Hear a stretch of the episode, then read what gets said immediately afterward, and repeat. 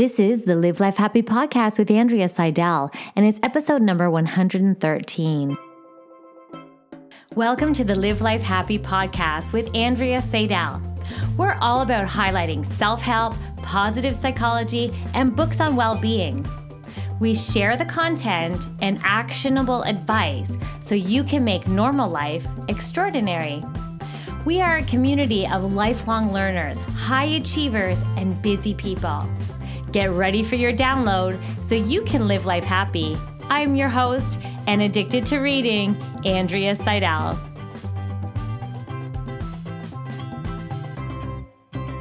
Hey there, Andrea here. This is Fascinating Friday, and this is where we have fascinating people talking about fascinating things and everything to help you live life happy. And I have such a great guest on the show today. Kelly Miller is here, and I'm so excited to introduce you to her. And uh, so, Kelly, welcome to the show. Hi, thank you so much for having me. Yay, tell us a little bit about yourself. Well, I'm a stay at home mom, but also a business owner who lives just outside of DC with my wonderful husband and two teenagers. I uh, am a positive psychology practitioner, coach, and uh, teacher and author. Yay! Fellow positive psychology practitioner, whoop whoop, in the house. So, today we're going to talk about anxiety and some coping strategies around anxiety. It's kind of your forte. And in fact, your children's book was completely written around this to help parents as well as children. And uh, we're going to get to that, of course, and, and share the knowledge that you share in that book as well. But at first, you know what? If you think about what we're all going through right now with COVID 19 and, you know, the shift in what's going on and the uncertainty that comes with a lot of what's going on in our world, um, a lot of us are feeling quite anxious or feeling a little bit nervous or just uncertain. Um, can you talk to us about, you know, anxiety? Like, what exactly is anxiety? Sure. Anxiety, an undiagnosed anxiety, is a normal reaction to our brain actually scanning our environment for things that can harm us. So, all of the things that were being shown every single day, and all the talk about a deadly virus, and all the uncertainty in the government situation, and all of the you know uncertainty about economics, and there's a lot out there that really could do us harm. And so, our brains are just on kind of overload scanning our environment for things that really could harm us, and it, it causes a physiological response that can be really uncomfortable and without having coping skills to be able to tackle that discomfort, it really can snowball into something that gets really a lot worse and requires more intervention than than what uh, I usually offer. but you can stop it in its tracks as long as you're really working toward um, being really aware of what anxiety is and being able to pump the brakes on it. Ooh, I love that express, expression, pump the brakes. So, also, what I'm hearing you say then is that anxiety is actually a very human, a very normal reaction to uncertainty or to uh, things that are happening potentially in our environment that can be harmful. And I know in the positive psychology world, right, it's like we are wired, our brains are wired, that negativity bias, our brains are wired to see the negative or to see the potential harm because it's part of our evolution. Let's face it, right? If we didn't have that mechanism built in, we would get harmed or hurt or, you know, um, or like, so we would face extinction. So the reality is is that you're saying too that this idea of anxiety is first recognizing that it is a psychological mechanism that's built in and wired into our brain, um, but that we can pump the brakes on it, that we can actually get get gain some control. So okay, so we know that that that's the factor. So what are some things that maybe other than that you know that real life like situations that are were meant to keep us safe what are some things that maybe cause anxiety that maybe shouldn't be causing anxiety? Or i don't even know if that's the proper way to say it. What do you what do you think kelly? Sure. I think because it, uh, you know this anxiety is old programming and in in a new society that really doesn't require the um, the level of fear that we're in. So a lot of what children are experiencing is social anxiety, which is being unsure of what to say, how to say it, how to show up, what to wear, what to look like, how to how to behave, what to think, all of these types of things, and trying to fit themselves into a box and trying to fit in actually raises the level of anxiety inside of themselves instead of being able to allow themselves to show up as their true, authentic self. Oh, that's beautiful. So, yeah, so social anxiety. Oh my gosh. And you know what? Not just in children, though. So, I also like, you know what? Like, we're scrolling through Instagram, we're comparing ourselves to the best representation of other people, right? And that whole, that idea of social comparison is so huge right now with everybody, you know, on these, these apps and like, uh, so social anxiety, I like that is such a huge thing. Can you tell us a little bit more about social anxiety and where it might come from and what sure. it looks like? Well, the only real purpose of comparison, the only time it really does us any good is when it gives us a plan to improve ourselves. Ooh, so say that again. That is so good. I'll say it again. Comparison is only good for us when it gives us a plan to improve ourselves. So if we're going on social media and simply admiring and saying, oh, look how beautiful, or look how wonderful this person is doing, and looking at it as proof that we are not enough, that's when the comparison problem really starts to arise. And I, I believe that children are just lacking the skills of self worth that help them build it up on a daily basis. And so they're instead looking to these Instagram people who are actually working quite hard on social media to, to have this uh, image be be per, you know pursued on on that uh, platform whichever one you choose they work very hard to to look a certain way they work hard to to you know all the filters and all the things that are used all of these things they work really hard to put themselves out there in that way. But you know so that's that like iceberg thinking underneath all of that beauty is all of this hard work. And so comparing yourself image to somebody else's is just uh, it's kind of a waste of time because we're all so uniquely beautiful and really the beautiful thing inside of us is what we need to pursue a little bit more heartily Oh, I love that on so many levels. So really looking to others and and using comparison in a way that's very positive, in a way that's inspiring. So, you know, when you're comparing yourself to someone else, more looking at them and I always say this too is like look at them for like inspiration or a little like hmm, more of that for me, please. Absolutely. yeah, like it's almost like working. What are they doing that's working? What can I, you know, what can I do with myself that will work for me? Absolutely. So mm-hmm. true. And yeah, it's so funny because sometimes I mean, like, let, let's face it, like when we're scrolling through, and then um, sometimes I'll look at like people who do inspire me, but then I'm like thinking, oh my gosh, I should be doing this. Oh my gosh, I should be doing this. I need to be doing lives. I need to be doing this. Like, it's like, it's amazing how that creates this sort of stress response and this visceral reaction in myself, tight shoulders, and like, oh my gosh. And then I have a bit of anxiety around it. It's like sure. all the things.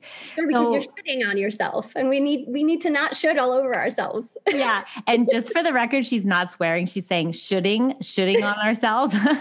yes. it's an Anthony Robbins expression, right? So we're shooting all over the place. we should do this. We should do this. All right. So social anxiety is more than just social comparison. It's also that thing of how to show up. What should I say? Um, I mean, even now, like even on Zoom meetings, it's like, okay, how do I look in the lighting that I'm in? Like, you know, so social anxiety, not just in children, but also adults as well. So, mm-hmm. what would some coping strategies be for some social when we feel a little bit anxious so- socially? Well, I would say number one, before getting on the Zoom, try to to uh, put some things into action that calm your your body. So taking that physiological physiological response down before you even get on is a number one priority and havening of course. I'm you know havening. I'm sure you've, you've spoken about it a million yeah, but times. the listeners may not know about havening. You explain yes. Havening, havening, to me is a, one of the most useful um, responses to like that physiological response of anxiety. So it, it helps to cross wire your brain to uh, enable your parasympathetic nervous system to become active and start to really work. So the way it works is by crisscrossing your arms, touching your shoulders, and rubbing down in one direction until you start to really feel that calm start mm. to come over you. So that's one that I always use. I use it before I go to the dentist because for me the oh, dentist gosh. is really anxiety inducing. So I I will sit there in the uh, the waiting room and just haven myself before I have to go into the chair. And you know what? Mothers do that naturally, or and fathers too. I shouldn't like sure. exclude. It's just like naturally just rubbing, you know, their arm. It's like, oh, like, you know, it's okay. Like you rub them from the shoulder down just to yeah. calm them. And so really it's too and, and the rubbing the back so beautiful and i have heard it too from your forehead down to your temples and you know palms too your palms yep and palm to tip yep yeah, from the heel of your hand to your fingertips is yep. very calming. And so the idea here is to stop the hijack of the brain going into the stress response, you're saying, and to really get into that parasympathetic nervous system where it's calming. Um, yeah, anything else? Well, a lot of one very, very popular coping skill that people use a lot is the five, four, three, two, one. So it's noticing five things, listening for four things. I think it's smelling three things or t- touching three things, eh, but it's all the five senses. You do it in whatever order you want, but it's the five, four, three, two, one. So listen, look, touch, taste, hear. And you yes. do it Beautiful. I love that. So that's just like, okay, what am I smelling? Yeah. What am I, you know, what am I seeing? Like, and what that that idea too brings you into the present moment. It makes you mindful, yep. uh, and and takes your mind to a place that like not going off on rumination and worry and you know like catastrophic thinking. Sometimes when we go down that route, right? Um, it allows the brain to get that prefrontal cortex working and that rational thought absolutely charging forward instead of the fear response. Yep. Uh, yeah, and you raise such a good point too. When we're in an anxious state or we're feeling we're in that stress response, it's amazing how that amygdala hijack we're not really thinking logically we're not using that um, you know that ceo of our brain that that logical portion of our brain anymore so in or you're saying the first step really is to gain some um, calmness or bring yourself maybe to the present moment connecting to your senses yep. and uh, just calming the body with things like havening and like you know um, gentle rubbing and yeah that's an amazing strategy and breathing too. Breathing is what, you know, my my daughter uses. It's really her go-to, I would say, is taking those deep breaths. But it doesn't work for everybody because sometimes it can re-traumatize. So you have to be really careful with um, you know, teaching kids breathing because sometimes they can start to rapidly breathe and actually make it worse. So ah. making sure that you teach them how to, you know, count their breaths and so deep breathe in for five and then out for four to be able to help them really understand what what their body is supposed to be doing. Usually that helps if you're doing it before there is a stress response so they know how to. Yes. Okay. So you raised something really important here kelly is like what do you do? Like when it you know it just takes over like that. And i mean i don't know if like if i've had a uh, panic attack. I've had like i used to i actually missed a whole year of school one year because of crippling anxiety. So i can relate to this subject really really well. So and for the listeners too that have had a panic attack or where there is that amygdala hijack where you're in that panic and that stress response where you're you know you feel like you can't breathe and um what so beyond breathing like are there other strategies for you? So c- connecting to the senses like what is you're saying the secret is to maybe don't let it get to that point. So how do we prevent it from getting to that point? Because yeah i don't want it to get to that point. no. it's I'm, not comfortable. Yeah it's it's uh, quite something really takes over the whole body and that physiological sp- response really feels like you're going to die. It's a horrible thing to have to go through or to watch your child go through. Um, so, yes, I would say that in the moment is almost too late to be able to calm because then you have to just wait for it to pass almost. So, I do feel as if practicing these things when things are calm, practicing them regularly and consistently throughout the day, it actually gives you a, a a regular trigger for a calm response instead of a regular trigger for a panic response. So it's something that you do consistently every single day and you're learning how to to handle your your thought process and that emotional response throughout the day. So that if something does trigger you that maybe that response is not so heightened. It's not so large that you can't be able to say okay whew, i need to take that breath for a minute. Yeah Okay. So, really, really, it's about practicing um, strategies, coping strategies when you are calm or mm-hmm. when you have a little bit of anxiety percolating, mm-hmm. um, taking back, you know, the, let, us talk about those mental pathways or let's talk a little bit about triggers and maybe um, some sort of psych- psychology that we could use that might help. Sure. So uh, I'll use my daughter's example. She she used to be terrified to talk to a waiter. It used to be something that would really she wouldn't be able to physically speak. It would terrify her so much. It was so sad to watch. she was so little, but it used to terrify her so much. And when it happened, we we consistently encouraged her to do it and just say, "Okay, you're safe. Number one, you're safe." Mm. Take a breath and take your time. So there was no pressure put on her during that time. We'll start with somebody else, but we didn't also allow her to fall into that escapism where she wasn't having to face the thing that she was afraid of. Because when kids are allowed to fall into that escapism type of behavior, then they're actually not learning how to overcome what's what they're scared of. So you know, taking the pressure off in a lot of ways to let them know that they're safe, that it's okay to make mistakes, that they're going to learn from whatever mistakes they might make.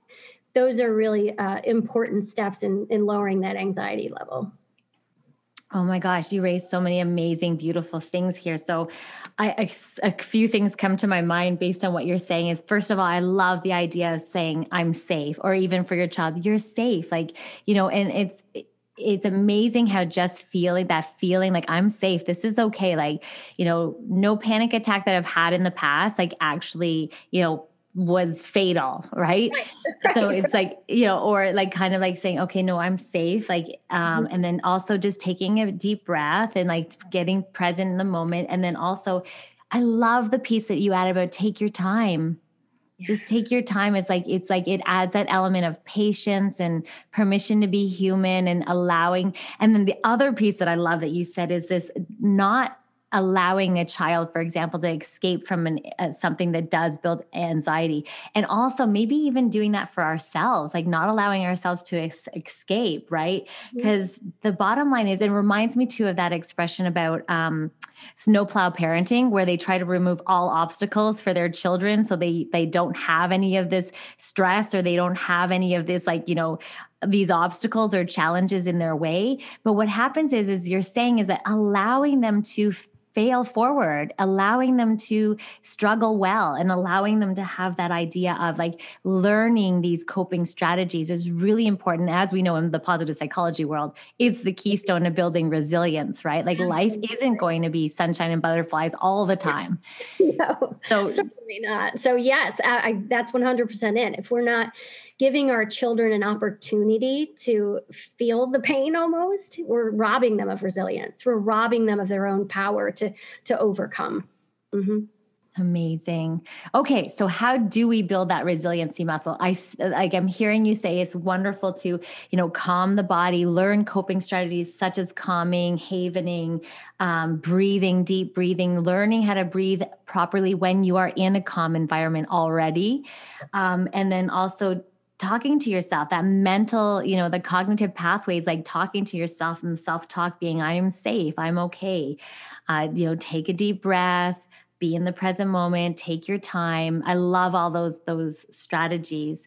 So is there anything else you want to share around this whole idea of you know anxiety and coping strategies for anxiety Yes, um, I I believe that no individual person will have the same coping skill tool set as another person. I truly believe that ev- like not all tools work for every individual. And so, giving a ton of options to yes. children and adults is really, really important to find the right one that works for you because there are so many cool things out there that you can try and so many new strategies that people come up with all the time. So, one of the things that we do a lot is to have a, a like designated worry time. We have the, it's called the worry jar. Oh, I love it. The worry jar Yeah. So if there's something that really pops up, but we can't deal with it in that moment because let's face it, we have busy lives. We're all dealing with a lot of things and juggling a lot of things. But we don't want to dismiss any of the worries to say, oh, well, just don't worry about that because it may be something that the kid needs to talk about, right? Or an adult needs to talk about. So having a, a jar to be able to write it down separating it from ourselves and put it in there when we have time to be able to sort it out is actually a really powerful thing that we use at our house.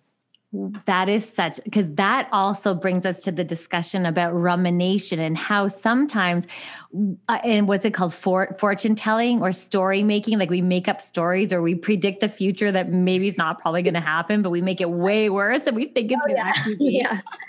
and the worry, like the rumination, sometimes we go over and over the same thought over and over again that it actually creates that stress response in our body. So I love that you're saying that. It's like okay, like make like, write down what it is is that you're worried about and like we're going to designate worry time we're not going to let you worry all day long yep. you know because it's going to rob you or it's going to put you into that stress response so let's have time like isolated time where let's let's talk about this concern let's talk about this that is so that's such a great strategy yay Yay. Which I helpful. yeah, it's very helpful. And I do feel like it's a segue to talk about your children's book that you wrote. Sure. It's called Jane's Worry Elephant. And I wrote it because uh, during the time that I was training in positive psychology at the Flourishing Center, my daughter, um, and the year before, had started to really suffer from panic attacks. And I had no idea as a parent what to do. I had no idea how to help her. And it was, you know, I'm, I would put myself in a strong category. I don't usually experience anxiety. I'm pretty tough. I, I don't think about overthink things. I just go and do things and just, you know, see what happens. Well, my daughter's just not like that. She's a different person. And so I've always definitely held her to, okay, we at least have to try. We at least have to try. Even if it's scary, we have to try. We have to try. We have to try. And so it just got to the point she had been homeschooled for a while. And I think the social interaction at school became really overwhelming for her to the point where it was hard to get her to school on time. There was no bullying situation or trauma that was present. I could like I just I I went through all of the checklists that you know, like well, I don't understand I don't understand What's why this is the reason. there's nothing I don't get it.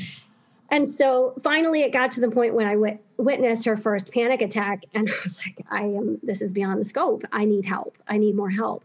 Mm. And so luckily, we had gotten her um, a therapist who was, she, she had suggested medication. And I'm not against medication, but I really wanted to exhaust all other possibilities before I gave medication to my 11 year old who wasn't even, you know, she's 11. She was, she was little and so she was very open, which um, that really helped me feel comforted and it helped her feel comforted and heard. And so we started during this time to develop some coping mechanisms with her therapist but I was luckily training with positive psychology at the time. And so we developed a whole bunch of them for her. And it finally got to the point where she's like, Mom, do I still have to go? Because all she wants to do is talk about my problems. And I don't want to talk about my problems. I want to talk about what's next. I want to talk, you know. And so we felt blessed to be able to have been held during a time that was really stressful. But we felt very empowered together. And so that empowering story was what inspired us to write Jane's Worry Elephant. We wrote it together.